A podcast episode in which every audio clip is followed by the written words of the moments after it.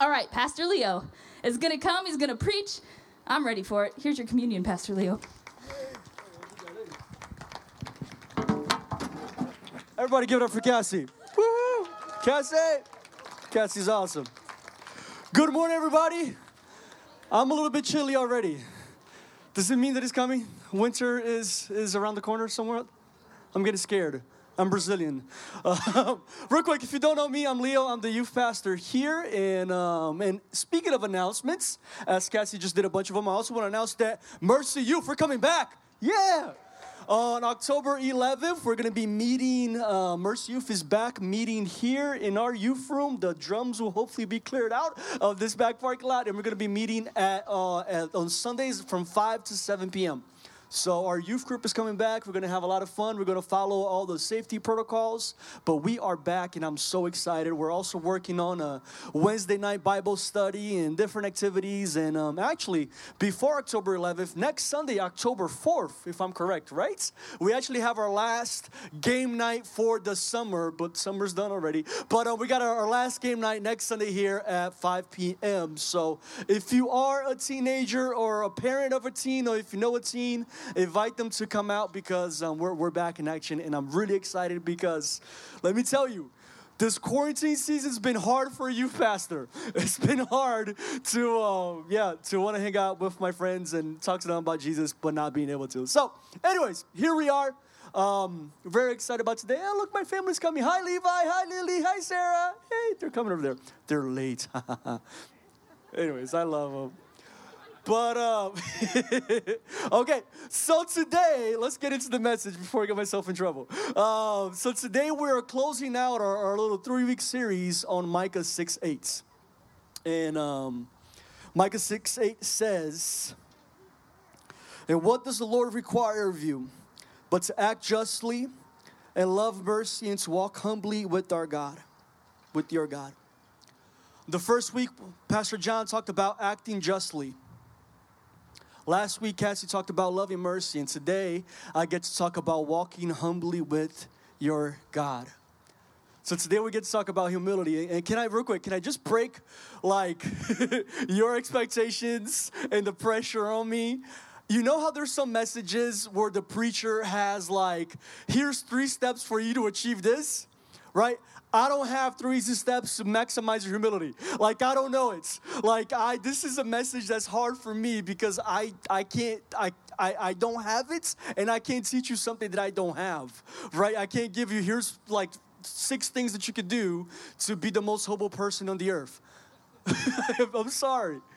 I can't go there, but we can talk about uh, what the Bible says and we can talk about Jesus. So, can we do that together? Can we talk about walking humbly with our God? Amen. Let's pray. Jesus, Lord, I humbly come to you and I ask you for, for you to be here right now because I need you and we need you. And today, more than my words, we need you. We need your presence. So, God, come be with us. In Jesus' name I pray. Everybody said? Amen. Okay, so let's talk about it. Walking humbly with your God. Let's break it down first. When the Bible talks about walking, um, it's more than just a physical act, right? Walking speaks of a lifestyle, speaks of a relationship with God, right? We got stories of like Enoch walk, walked with God and then he was no more and then he just went up to be with God. Like well, a lot of times when the Bible talks about walking, he talks about somebody's lifestyle, somebody's relationship with God, right? And then humility, this is kind of the hard one to to be able to pin down, to be able to to define it, right? I heard a definition from actually Pastor John. Said humility is confidence properly placed. Humility is not weakness. Humility is not just like, ah, you know, like everybody's better than me. No, humility is confidence properly placed. Another way that I heard humility described is not to think less of yourself, but to think of yourself less. You see that difference? Humility is not to think less of yourself, but it's to think about yourself less. And um, yeah, so to walk humbly with your God, to walk humbly with our God, is a lifestyle. We got to pursue a lifestyle where we think about ourselves less, but we have that confidence properly placed in who God called us to be. Right? And then the opposite of humility is pride. Right? Humility is hard to define, but pride is easy to spot out. right?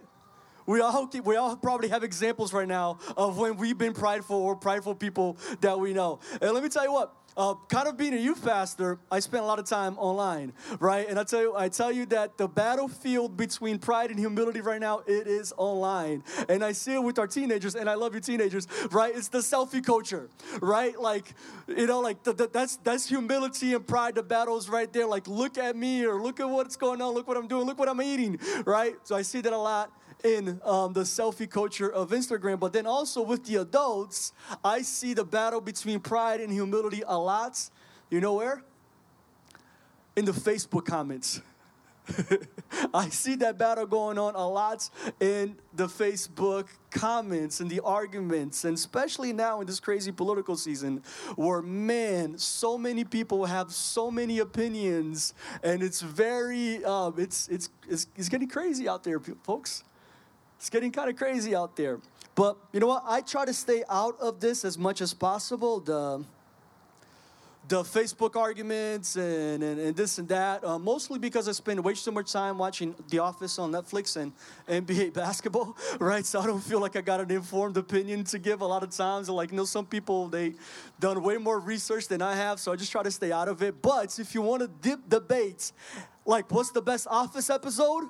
Stress relief, I got you. Come at me. Let's talk, right? If you want to talk basketball with me, that's like my favorite subject. Come speak to me. We can argue. We could talk who's better, Jordan or LeBron. You know what? And like, this is a little trick that I have, but I can name you every NBA champion since 1990, right? That's how much I know. Like, I, I can debate basketball because I know basketball.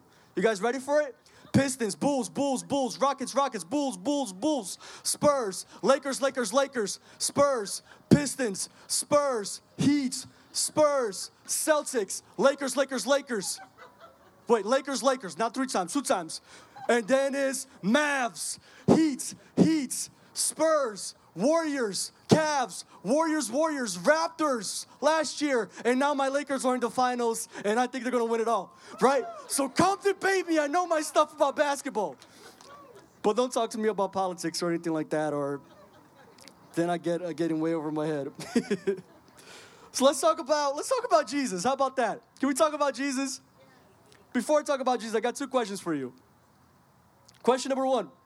When was the last time that somebody changed your mind about something online? We're gonna get to Jesus, but first let's talk about this.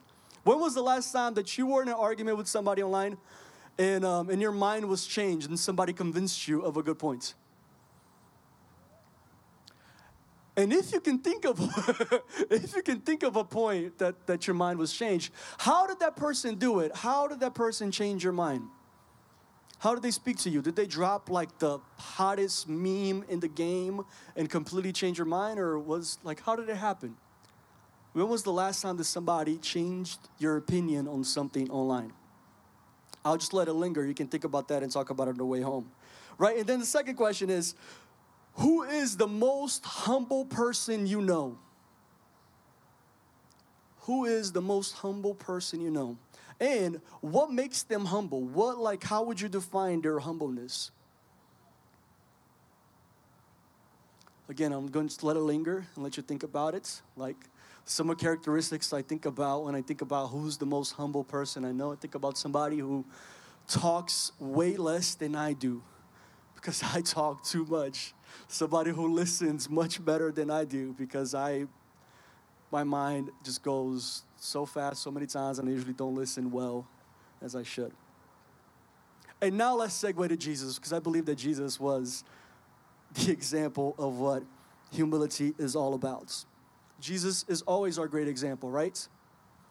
Jesus says, you know, love your neighbors. Greater love has no one than this, that a man should lay down his life for a friend. And then Jesus went and showed us what that love was like. So, Jesus, I believe, is the ultimate example of how we are called to live. And I believe in humility, Jesus is that great example too.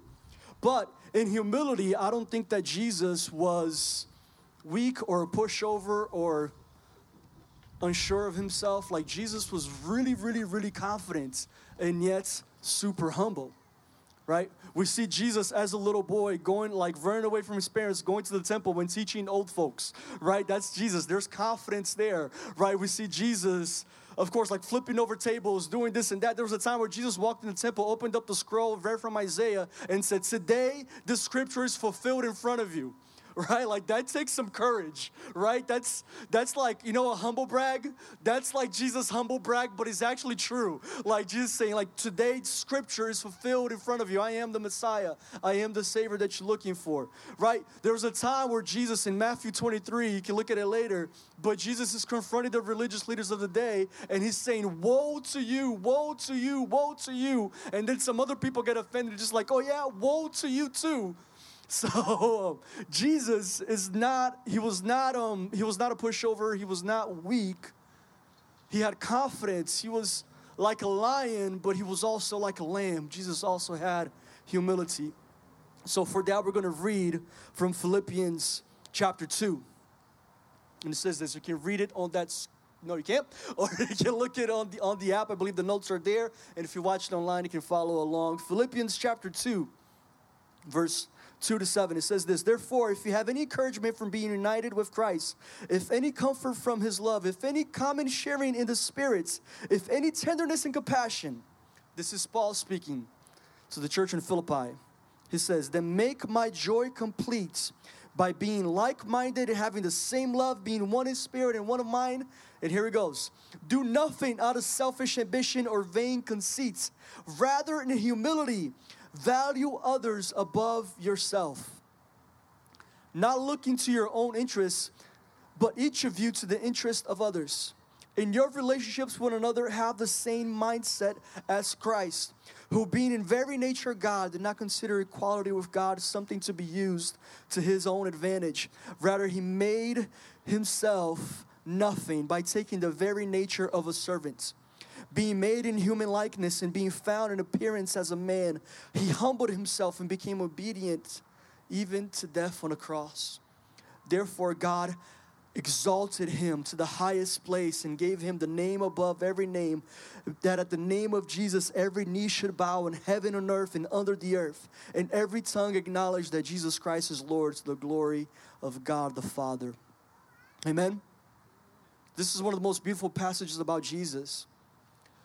But Paul, he sets it up by saying, in your relationship with one another, have the same mindset as Christ Jesus. In the way that you relate to one another, church, think about Jesus and follow his example. Right? And we look at Jesus, who was in very nature God, did not consider equality with God something to be used to his own advantage. Jesus was fully God and became a man and did not use, did not consider equality with God something to be used for his own good. He was found in appearance as a man. He humbled himself by becoming obedient, even death on a cross. We look at Jesus, fully God, and he takes on human flesh. He takes on this body that he probably had back pains, right? Growing up as a teenager, he probably had acne. I don't know. Did they have acne back then? Maybe he probably did. Like he had to go through puberty. He had to go through the normal human experience, right? He, he could have done this any way he wanted to, but he chose to humble himself and become like one of us. And we're not all that compared to God, right? Like he could even like humble himself and become like like just just an angel, just a majestic being flying in the sky saying, "Hey, follow me." But no, he chose to become a man. He chose to become a human and go through our experience. And the Bible says that he was acquainted with our grief. He was tempted in every way, just like we are. But he didn't sin. And he did that. He came so low, he humbled himself because he loves us, because of relationship. He wanted to become close to me and you. He didn't want that distance. He wanted to be like us so that He can relate to us, so that we can relate to Him, and so that He could save us. This is Jesus. He's always the example, right? So, because of Jesus, we can look at His life and we can say, How about we become like Jesus and we do nothing out of selfish ambition or vain, or vain conceits? Doing nothing out of selfish ambition or vain conceits. Rather, in humility, this one is super hard. Valuing others above yourself. Another translation says, consider others better than you. That's Bible, folks. That's hard. That's, can I say it? This is like anti American, you know, anti Brazilian too, but this is anti everything in our culture to consider others better than you. For those of you who have seen me play basketball, play basketball with me, you know that I walk in a court and I consider no one better than me, right? Like I'm taking those shots. Like this is hard. This is Bible. Consider others better than you. Value others above yourself, not looking at your own interest, but each of you to the interest of the others. You know where this gets played out for me in, in my life a lot? At home uh, with the dishes. Hi, Sarah, I love you. You know, like that's where it gets played. I'm not looking out for my own interest, but the interest of others. The biggest test of that is who's going to do the dishes, right? And I've been trying. I've been trying. I've been trying my best. Like, okay, even though I want to go watch NBA playoffs, I mean, let me just like put my iPad here and watch it while doing the dishes so that Sarah doesn't have to. This is where it gets played out the most, and I'm, I'm, I'm not there yet, but I'm working on it. Jesus is the example of humbling yourself for the sake of others, for the sake of relationship, for the sake of love. There's a story that Jesus shares in Luke 18, verse 10 to 14. This one is this one is hard for me today. Story in Luke 18. It goes like this. Two men went up to the temple to pray, one a Pharisee and the other a tax collector. The Pharisee stood by himself and prayed, God, I thank you that I'm not like other people, robbers, evildoers, and adulterers, or even like this tax collector. I fast twice a week and I give a tenth of all I get. This was the Pharisee's prayer. But the tax collector stood at a distance. He would not even look up to heaven, but beat his breast and said, God, have mercy on me, a sinner. I'll tell you that this man, rather than the other, went home justified before God. For all those who exalt themselves will be humbled, and those who humble themselves will be exalted. So Jesus paints a picture of two people going up to pray. One of them, a Pharisee, a religious leader, somebody in the church, goes up and pretty much prays, God, thank you that I'm not like those people and the other a tax collector they, they were known sinners they were gangsters they were bad people back in those days. And that, that person goes up to pray and he doesn't even look up. He's just down and people are looking at him obviously because the tax the, the pharisee can see him say thank god i'm not like that guy. And he's just head down beating his breast beating his chest and says god have mercy on me a sinner. This convicts me today Because the question is like, which one of those are you right now? Like, which one of those am I today? Which one of those do we act like online? I'll tell you right now, in our, our, our divide in this country, the way that things are right now, I see it a lot in myself and I see it a lot in the church of God. Thank you that I'm not like those people over there who have have everything wrong. How can they even like I see that so much in me. And that's not okay. Even if the arguments may be right, even if there's validity on, on our side, but like it does, I see that prideful thing.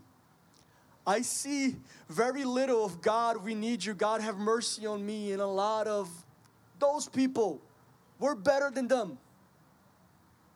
Guys, can I be honest? A lot of you know my story. Like, right now, I am thankful that I'm in a church here in Minneapolis. I'm thankful that I'm here in Mercy Vineyard and not in the South, in the church in the South like I was before. And part of that's good, part of that's okay. Like it's good to like be joyful that you're in a, in a church like ours, but man, the other the other side of that is pride. The other the other side of that is pridefulness. The other side of that is me saying like, man, like we're better. And that's not okay. Remember when I said that I don't have it, so I can't teach you how to get there? Yeah, this is it, right? This has been a really hard message for me to, to work on this past couple weeks, three weeks. So the question is which one are you today? Which one of those? What's the posture in your hearts? How are you like online? I want to call us to be the church, to be the people, to be the, the to be the Facebook friends that we do less of pointing at other people and more of pointing up to God or putting our heads down and saying, God, we need you. God, have mercy on me. God, have mercy on us. We need you. To close it out, James 4 6. God opposes the proud but gives grace to the humble. God opposes the proud and gives grace to the humble. When I think about God opposing the proud, you know what I think about? I think about four year olds because I have one. Hi, Levi. know, a lot of times with, my, with, with Levi, he's doing something, and I'm like, Levi, can I help you? And he's like, no, I want to do it myself. You know, and he tries to do everything on his own. And I'm like, okay. Hey, parents, adults, Anybody who's seen a four year old, what usually ends up happening? like they can't do it, right? They can't do it and they get frustrated. When I think of that verse, God opposing the proud, I think of this. I think of God just letting the proud do things their own way. Just let the proud do what they think is right in their own eyes, try to do things in their own strength, and failing. But God gives grace to the humble. The moment that Levi says, Daddy, help, I'm right there. Like, you know, I'm there to help him. I'm there to give him my help. I'm there to I'm there to give him that grace. I think that's what this verse is kind of talking about. When we choose to live in a prideful way, it's almost like we're saying, God, I don't need you. I can do this by myself. I know better. I, I, I got I got this. Let me do it. And God says, okay, but the moment we turn our eyes to God, I need you his grace is there to help us. And grace is a gift. Grace is not just like, like, oh, you messed up, here's some grace. Like, I have grace in you. Like, no, like, grace is a gift from God. It's something that we don't deserve. A lot of times when the Bible speaks about grace, it speaks about power. This gift is power. My grace is made perfect in your weakness. I'm going to give you power. I'm going to give you strength where you don't, when you, when you, where you need it the most right? Hebrews 4 talks about how how we can come to god and he give us grace to help us in our time of need. When when the, when the bible says god opposes the proud but gives grace to the humble and you think about that and the verse that we're on we're walking humbly with our god that becomes not not a commandment not a requirement becomes an invitation. Saying, Hey, you want to do justice, you want to act justly, you want to love mercy, you want to do all these good things for for the world. You want to all, you want to do these good things? Walk humbly so I can give you my grace to help you. My grace is here for you. My grace is here to encourage you, to pick you up, to give you strength to do what you can't. And the way that you access that grace is through humility, not pridefulness. The way that you act, access my strength is by knowing and acknowledging that you're weak. So I believe that today God is calling us to act justly, to love mercy, but to do it by walking humbly with our God because that's where His power comes in. That's where His grace comes in through humility. Pridefulness puts something in between us and the help from God that He wants to give. Humility is the posture that we need. Amen? Amen.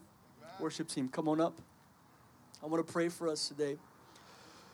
Um, part of, again, I don't have steps on how to become more humble, but I can tell you this we can ask for help. Part of humility is acknowledging that you don't have it all together and you need help. So I want to encourage us today as we pray and after worship, if you want to come up here and receive prayer, to just acknowledge, acknowledge, I need help. I don't have it all together. I need help. I need the grace of God.